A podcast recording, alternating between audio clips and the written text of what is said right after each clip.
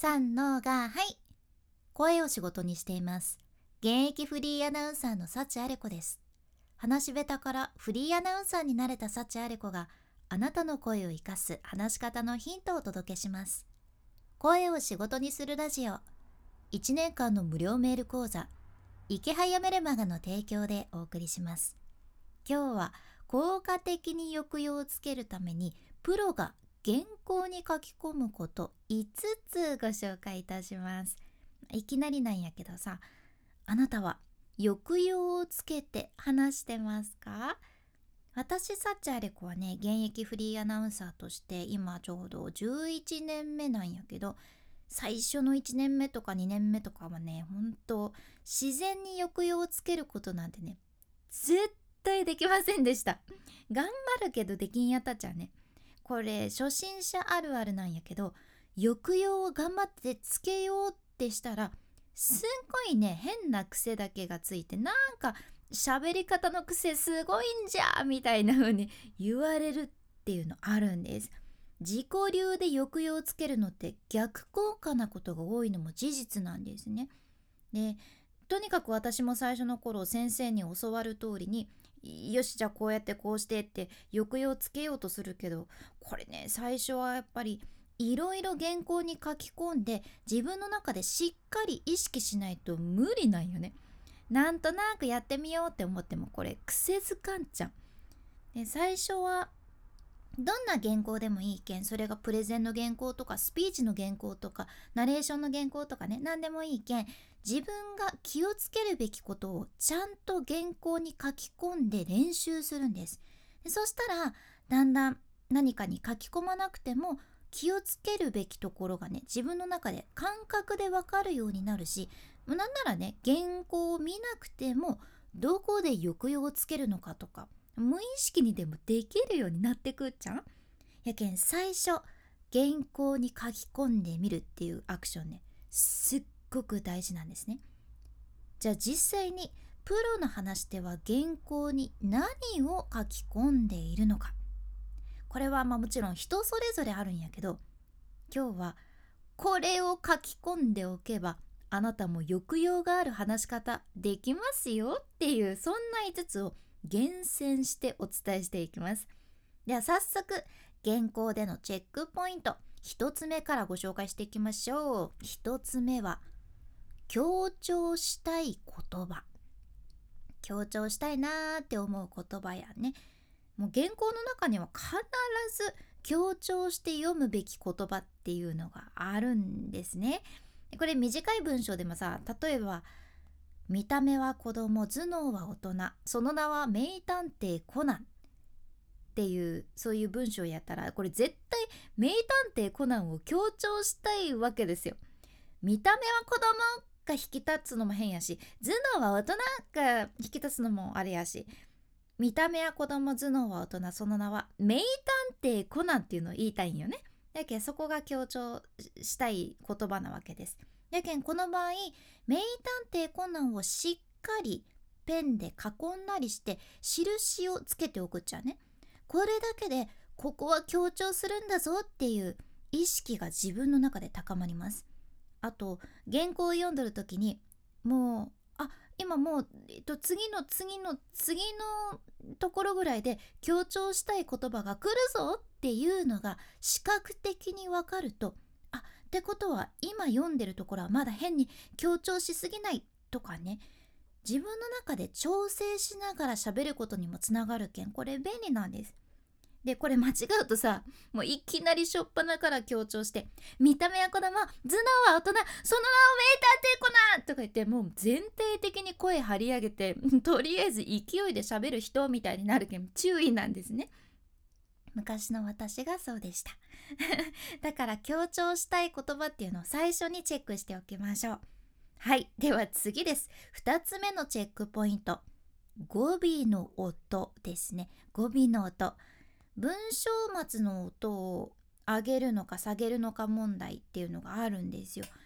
例えば分かりやすいのでいくと疑問系の文章だとだいたい語尾の音って上がるっちゃね。例えばあなたはどうですか？とかやったらどうですか？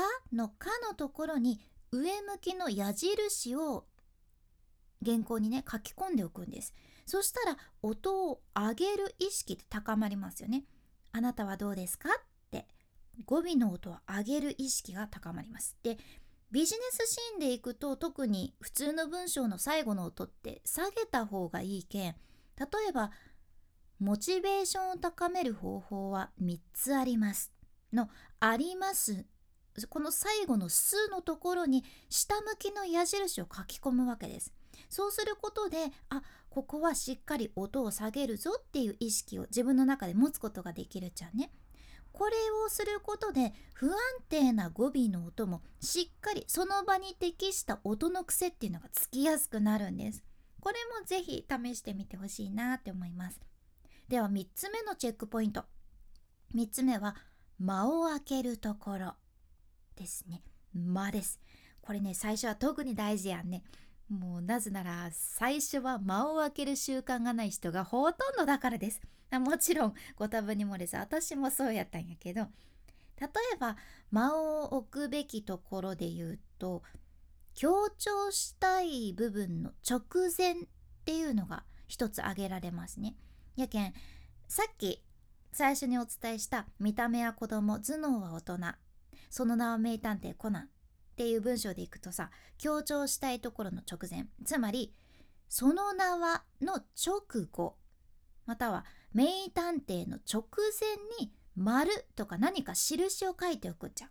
そしたらその丸の部分に間を空けるっていう意識が加わるけん見た目は子供頭脳は大人。その名は名探偵コナンってな感じで間を空けることで強調されやすくなるじゃんね自然に。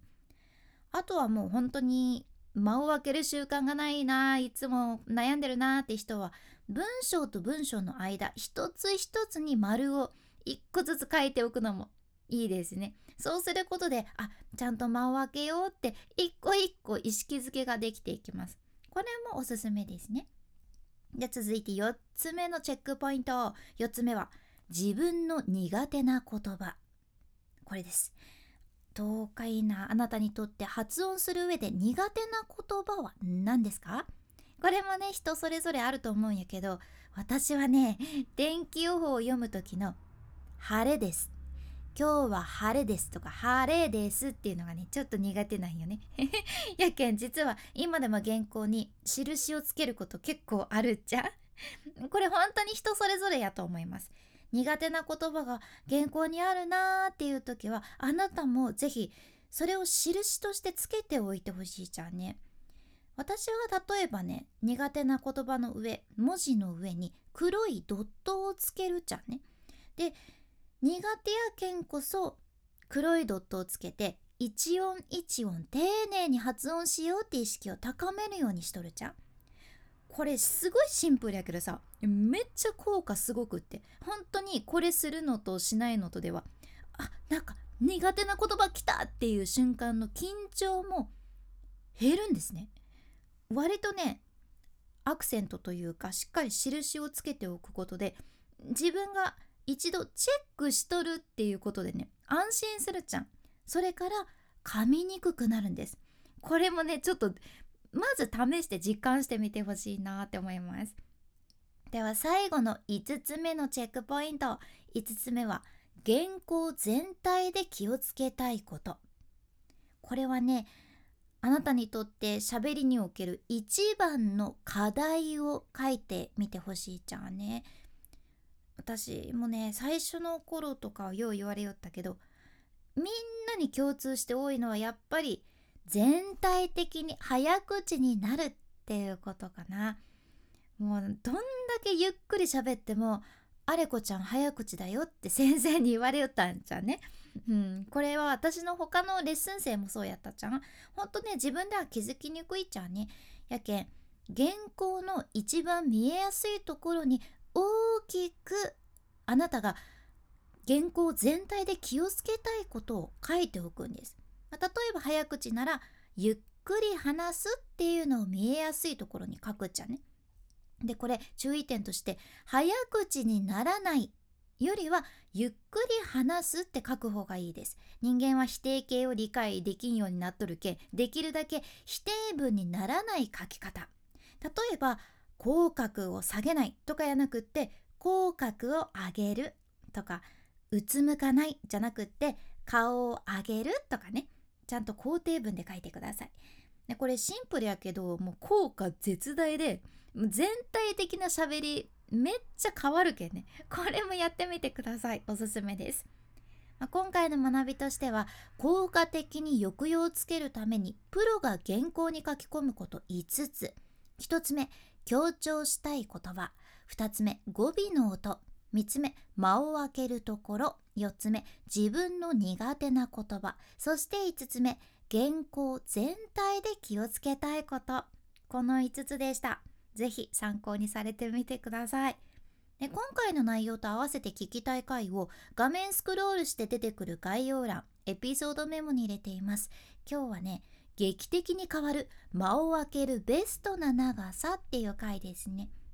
今日間を空けるところは印つけてくださいねって話したんやけどじゃあその間の長さってどれぐらいがベストなの？っていう話をこっちでしとるけん是非こちらも今日合わせて聞いてみてください。さらにこのラジオのスポンサー池早さんの無料メルマガのリンクも一緒に入れています。SNS とかブログを活用して自分で稼ぐノウハウ自分のビジネスの始め方がサクッと学べちゃいます。でこれずっと無料やけん損はありません。そしてやめたい時はサクッとすぐやめられるしまずはぜひ今日読んでみてください。君に幸あれ。ではまた。博多弁の幸あれ子でした。